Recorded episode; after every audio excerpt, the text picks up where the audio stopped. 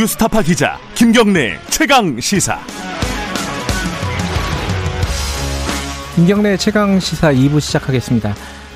어, 2차 재난지원금이 이제 확정이 됐죠. 정부안이 추가 경정 예산 7.8조, 7조 8천억으로 충당을 해서 어, 여기저기 이제 코로나 때문에 피해를 많이 입은 계층 중심으로 지급을 하겠다는 겁니다. 이게 근데 어, 보편 지급이 아니라 이제 선별 지급, 뭐, 뭐 집중 지원이라고 할 수도 있을 것 같고요. 어찌됐든 간에 누군가를 골라야 되기 때문에 이게 좀 복잡한 얘기가 많습니다.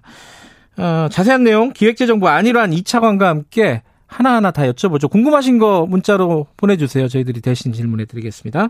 차관님 안녕하세요. 예, 안녕하십니까.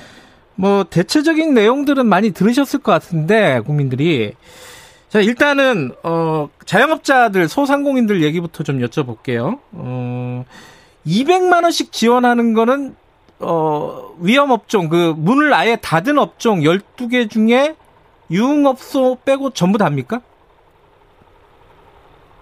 예, 어, 직업의 기준은 네. 에, 매출액 4억 원 이하 소상공인이 매출이 감소됐을 경우에 기본적으로 100만 원을 지원을 합니다. 아하. 거기에다가 이제 집합 금지 업종이었거나 예. 노래방이나 PC방처럼 집합 금지 업종이 됐을 경우에는 200만 원, 수도권의 커피 전문점 등과 같이 집합이 제한됐던 업종은 150만 원 이렇게 차등 지원을 합니다. 아니 그러니까 제가 여쭤, 예, 예. 여쭤보는 거는 어 12개 업종 중에 그러니까 아예 집합 제한이 됐던 업종은 매출액과 상관없이 다 주는 건가요? 예, 그렇습니다. 예.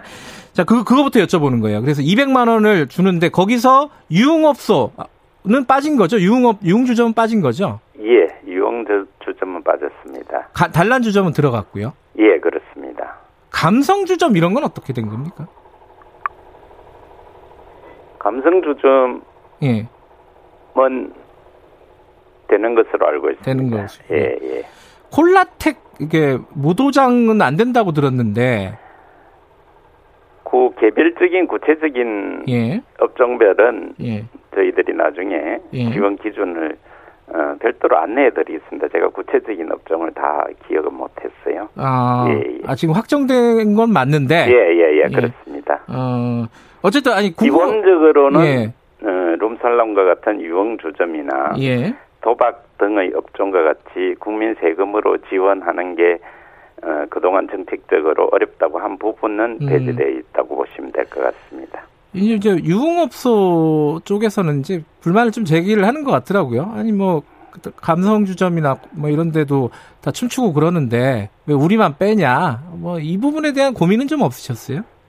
예, 고민은 있지만 예. 그동안 정부 정책을 하면서 조금 예. 전에 말씀드린 것처럼 예. 룸살롱과 같은 유흥주점이나 음. 도박 등과 같은 업종은 정책적으로 볼 때 국민 세금으로 지원하는 데서 많은 국민들의 또 동의가 필요하기 때문에 음. 그런 점은 정책적으로 제외됐다 이렇게 음. 이해해 주시면 좀 고맙 겠습니다. 예, 그거는 확고하시다 그 기준은 예, 이렇게 예, 보면 되겠고요. 예. 그리고 이제 저녁 9시 이후에 영업 못한 데가 이제 뭐 식당이라든지 카페라든지 뭐 이런 데잖아요, 그죠? 예, 수도권 내 커피 음. 전문점이나 음식점 같이 영업 제한을 받은 업종은 음. 지원 대상에 포함이 됩니다.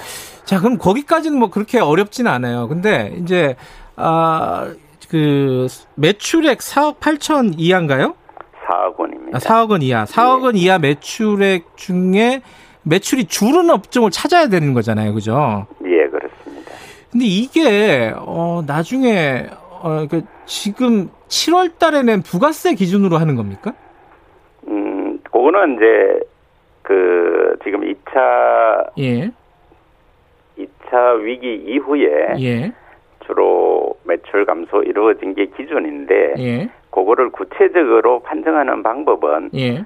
구세청 세무 자료나 정부 그 행정 정보 자료들을 네. 다양하게 활용을 해서 예. 그거를 판정을 할 계획입니다. 어. 원칙적으로 가능하면 네. 저희들이 정부가 갖고 있는 네. 행정 자료를 가지고 활용할 수 있는 건 최대한 활용하기 때문에 네.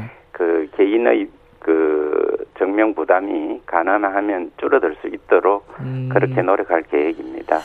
근데 이제 그 걱정을 하시는 분들이 있더라고요. 어, 창업한 지가 얼마 안 된 분들, 어, 예, 개업한 예. 지가 얼마 안 된 분들은 비교 대상이 없잖아요. 예, 예. 이 부분들은 좀 어떤 계획이 있으신가요? 그 부분들을 예, 추가로 저희들이 이제 기본적으로는 전년 대비 금년도 매출 기준인데 네. 비교하는 그 언제 창업을 했냐, 영업을 언제부터 했냐 다양한 케이스가 있을 거기 때문에 그렇죠. 음. 그거에 대한 저희들이 가이드라인을 지금 만들고 있습니다. 아, 가이드라인을 예, 작성을 하고 계신다. 예, 예. 그러니까 지금 걱정하신 분들 조금 기다려야겠네요. 예, 그죠? 음. 예, 그러면 구체적으로 가이드라인을 해서 지원 기준을 안내해 드리겠습니다. 네.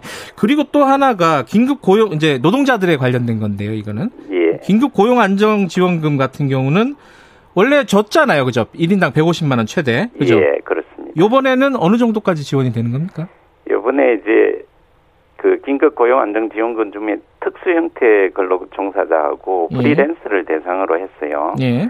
그 중에 지난번에 받으신 분들이 있으십니다. 예. 그분들은 별도의 뭐 심사 없이 예. 지난번에 150만 원 받으셨는데 네. 50만 원을 추가로 지급을 할 계획입니다. 음. 근데 지난번에 어, 특고나 프리랜서 중에서 네. 미처 신청을 못해서 못 받으신 분들이 계십니다. 네. 그 부분 그분들은 저희들이 신규로 음. 어, 심사를 해서 한 20만 명 정도 네. 예 150만 원을 드릴 계획입니다. 네. 그리고 또 하나가 이 특별 구직 지원금 이게 청년들한테 주는 거잖아요. 예. 이게 18세에서 34세. 이거 전체한테 다 준다는 건 아닌 거고 이 선별이 어떻게 되냐 이게 많이 궁금해 하더라고요. 예 고, 거기도 이제 어, 그동안 네. 미취업 구직 희망자로서 그동안 정부의 이 구직 활동이나 이런 데 참여한 분들이 있습니다. 음. 그런 분들을 중심으로 해서 네. 앞으로 본인이 희망하고 신기술 디지털 훈련 이런 데 연고, 연계 제공을 하는데 여기에 참여하는 사람들을 중심으로 해서 선발을 해서 지원할 계획입니다. 아, 그런 예. 어떤 정부 프로그램에 참여했던 예. 사람들 중심으로 예, 예. 아, 누구나 받을 수 있는 건 아니고 이거는 한 규모를 어느 정도로 지금 추산하고 계십니까? 요거는 한 20만 명 정도를 대상으로 음. 아, 1인당 50만 원 지원인데 네. 한 예상 규모는 한 천억 정도 생각하고 있습니다. 어, 20만 명 예. 정도가 혜택을 예. 볼 것으로 예, 예. 하신다. 예. 또 하나가요. 저소득 취약계층 88만 명. 이거는 기준이 정확하게 뭐예요? 요거는 이제 저희들이 이제 아까 소상공인 지원도 하고 또 고용 지원도 하고 네. 이렇게 하는데 네. 거기에 다 해당이 안 되고 갑작스럽게 이제 실직이나 휴폐업으로 음. 생계가 어려워진 이런 분들이 있습니다. 네. 그게 기존에는 이제 긴급복지라는 이름의 재원 그 제도가 있는데 네. 그 기준이 상당히 좀 엄격합니다. 음흠. 그런데 이번에는 그 기준을 상당히 완화를 해서 네.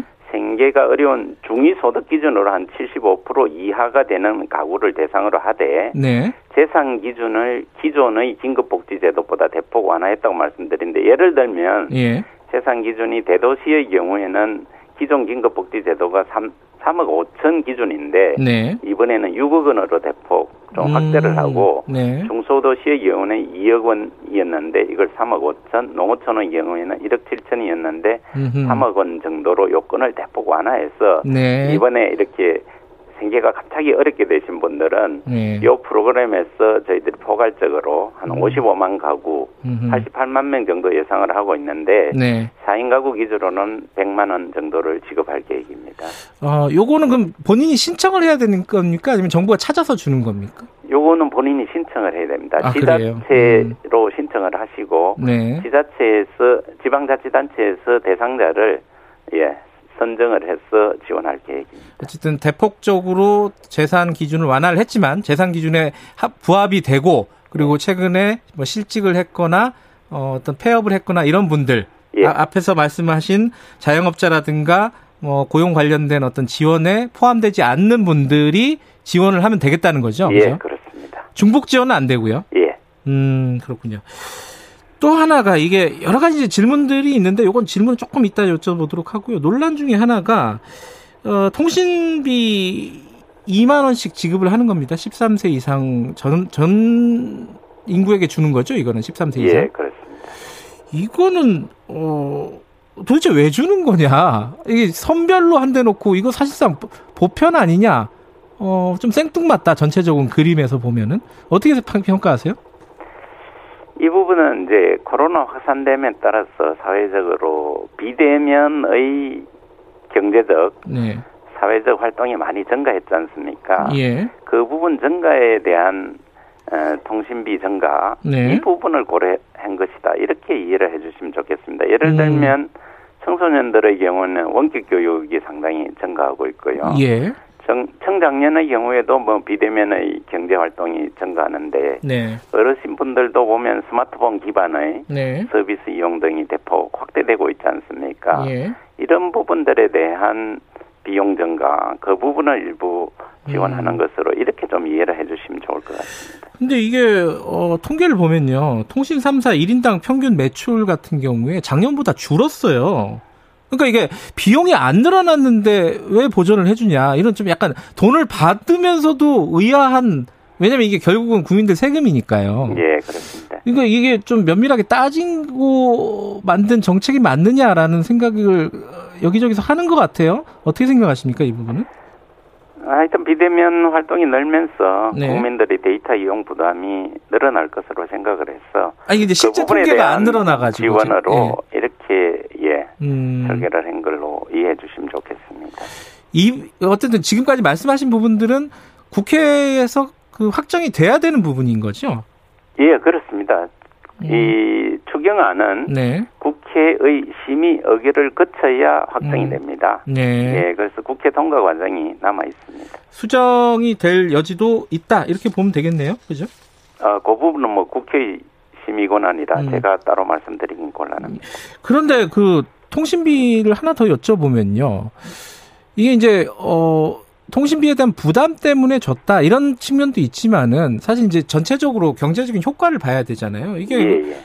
어, 대기업들 통신 3사한테 결국 직접 들어가게 되는 돈이고 어, 소비 유발 효과라든가 이런 것들이 굉장히 좀 미미할 것 같다. 이건 뭐 이재명 지사도 그렇게 얘기를 하고 여야에서 좀 그런 얘기들이 계속 나오고 있는 것 같습니다. 이 지적은 어떻게 생각을 하세요? 조금 전에 말씀드린 것처럼 예. 이 사업은 뭐 성수 효과를 염두에 둬서 네. 사업을 선택했다고 하기보다는 네. 국민들의 데이터 이용 부담을 줄여서 네. 비대면의 학습이나 원격 근무 등 이 비대면 서비스 산업 이용의 증가에 대한 음. 대응으로 저희들이 예, 고려를 했다고 이해를 음. 해주시면 좋겠습니다. 이게 이제 기재부 차관님이시니까 이게 좀 전체적인 얘기를 하나 여쭤보고 싶은데 사실 1차 지원금 때는 어, 보편 지원을 하지 않았습니까? 예. 2, 차 때도 2차 때는 이제 이제 선별 지원인데 사실상 전체적으로 보면은 어 그러기도 하고 이제 선별 지원 안에 또 이런 통신비 같은 것들이 들어가 있고요. 그래서 이게 야당에서는 이렇게 얘기를 해요. 이게 원칙이 없고 그때 그때 달라요 이런 지원이냐. 뭔가 이게 정부의 어떤 재난지원금에 대한 철학과 원칙 이런 것들이 좀 보여야 되는데 그게 안 보인다. 이 평가는 좀 박한가요? 어떻게 평가하십니까? 그 정책을 하면서 정책을 할 때의 여건을 예. 좀 이해를 해야 되겠죠. 1차 네. 제한 지원금 지원 시에는 네. 에, 코로나 상황이 많이 좀 안정돼 있는 상황이라 네. 에, 소비 촉진이나 이런 부분들에 대한 정책적 고려도 많이 고려된 사안이라고 볼 수 있고요. 예. 지금은 소비를 활성화해서 하는 것보다는 네. 상대적으로 직접 지금은 이제 이동 제한이나 이런 게 아직도 어려운 상황이기 때문에 예. 직접적으로 피해를 입은 곳에 지원하는 음. 그게 더 효과적이다. 음. 또 지난번보다 지금 이제 4차에 걸친 추경을 하다 보니까 네. 지금 국가 채무가 굉장히 많은 많이 늘었습니다. 네. 그래서 그 한정된 재원을 좀 더 효과적으로 하려면 네. 피해를 입은 곳 계층에 직접적으로 음. 더 지원하는 게 더 필요한 시점이 됐다. 예. 그렇게 조금 더 이해를 해주시면 좋겠습니다. 그러니까 그걸로 이해를 해도 그럴 거면은 이런 통신비 지원을 차라리 그러면 저소득층이라든가 취약계층에 더 두텁게 지원을 하는 게 논리적으로도 맞고 그게 더 도움이 되지 않겠느냐라는 지적이 나올 수밖에 없는 거 아닌가요? 예, 뭐 그런 지적도 할 수 있다고 생각을 합니다. 예. 다만 이제 긴급히 지원해야 되는 사안에서 네. 그러한 구체적인 것을 고려할 경우에 예. 별도의 선별 기준 또 시, 시간 이런 네. 점도 또 같이 좀 고려돼야 되는 점도 있는 거 아닌가 이런 네. 생각이 듭니다. 지금 청취자분들이 아주 구체적인 질문들을 좀 주고 계시는데 지금 차관님이 이게 설명을 해주실 수 있을지는 잘 모르겠습니다. 일단 궁금한 게 있으면 어디로 문의하는 게 가장 좋을 것 같습니까 지금? 아 궁금한 게 있으면 예. 저희들이 지금 그 특히 소상공인 부분하고 네. 이런 부분들은 지금 콜센터를 저희들이 마련하고 있습니다. 아, 아직 마련 안 돼 있고요. 지금 네. 아마 아직 번호를 땄는지 모르겠는데 콜센터를 마련하기로 음. 했기 때문에 그 네. 번호를 알려드리도록 하겠습니다. 알겠습니다. 그건 예. 나중에 네. 어, 알려주시면 저희들이 방송에서도 한번 예. 홍보를 해드리도록 하고요. 예. 그 이게 이제 꼭 물어봐달라는 사람이 있어가지고 공사오사님인데 급여를 유치원이 후원을 해가지고 못 받고 있대요. 이런 분들도 해당이 됩니까? 아까 말씀하신 그 저소득층 지원이라든지 이런 부분에? 제가 이거 구체적인 케이스를 지금 여기서 다 말씀드리기는 어렵고 그거는 예. 나중에 콜센터나 관계부처로 음. 문의를 주시면 예, 예, 예, 저희들이 자세히 답변 드리도록 하겠습니다. 알겠습니다. 그럼 예. 그렇게 하고요. 아까 예. 재정 문제 잠깐 말씀하셨는데 그거 한, 한두 가지만 여쭤볼게요. 어, 요번 거는 전액 다 국채 발행을 해야 되는 거죠. 빚을 져야 되는 거죠. 예, 그렇습니다. 이 재정 건전성 문제 제기하시는 분들도 있습니다. 물론 우리 여력 많다라고 하는 쪽도 있는데 차관님 보시기에는 어떻습니까? 앞으로 계속 이런 거 해야 되잖아요. 3차, 4차. 지금 금년 들어서 유례 없이 네 차례에 걸친 추경을 하다 보니 네. 국가 채무가 굉장히 빠른 속도로 증가했다는 게 사실입니다. 네. 국가 채무 비율로 보면 GDP 대비 국가 채무 비율이 19년도에 37.7%였는데 네. 금년도에 43.9%까지 늘게 되는 문제가 있습니다. 네.